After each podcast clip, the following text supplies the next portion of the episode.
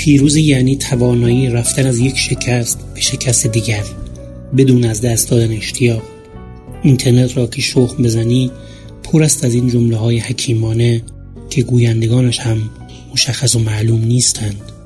جملاتی زیبا و خوشخوانش که حال روز ما را تصویر می کنند، اما به عمل که می رسی همین توانایی رفتن از یک شکست به شکست دیگر انقدر سخت می شود که گویی پای در گل داری، تنت سنگین می شود، توانایی بلند کردن پاهایت را نداری، صورت مسئلهایت هم با همه آدمهای دیگر جامعه فرق دارد.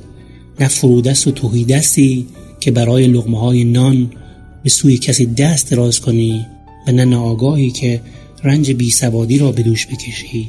کارآفرینی هستی که دو مسئله یا رنج داری، سرمایه مختصر داری و نمیدانی چگونه راه رفته را ادامه دهی و در میانه راه مانده‌ای که مسیری که میروی راه موفقیت است یا سقوط، و دنبال پیر و مراد یا منتوری میگردی که نسخه بپیچد و راهی نشانت دهد که کارت شود کارستان، یا به خوبی میدانی کجا و چگونه باید بروی و هر بار که نگاه میکنی موفقیت را در چند قدمی میبینی، اما همین چند قدم یعنی چند متر اسکناس، یعنی چند متر اعتماد یک سرمایه گذار که نیست و دستان تو پر از خالی است.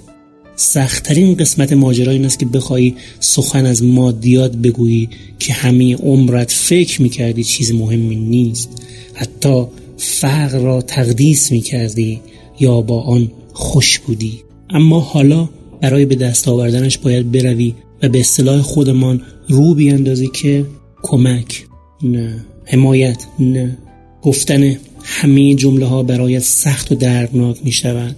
لطفا مشارکت کنید تا این روزنه باز شده بسته نشود. در همین احوال ناخوش بالای سرت ابرهای فانتزی ساخته می شود.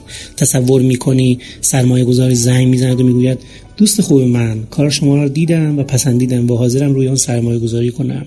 یا منتوری زنگ می زند و می گوید من می دانم که تو داری اشتباه می روی، روشت را باید تغییر بدهی، اما باد ابرها را می برد و تو می مانی. و این جمله حکیمانه، توانایی رفتن از یک شکست به شکستی دیگر. در این سراب سرمایه و دانش تنها چیزی که می تواند تو را دوباره احیا کند و نفسهایت دوباره به شماره بیفتد امید است. امید و دست نکشیدن از آرزوهایت و باور به این که تحقق آرزوهای بزرگ رنجی بزرگ به همراه دارد، مانند مادری که می خواهد کودکی را به دنیا بیاورد.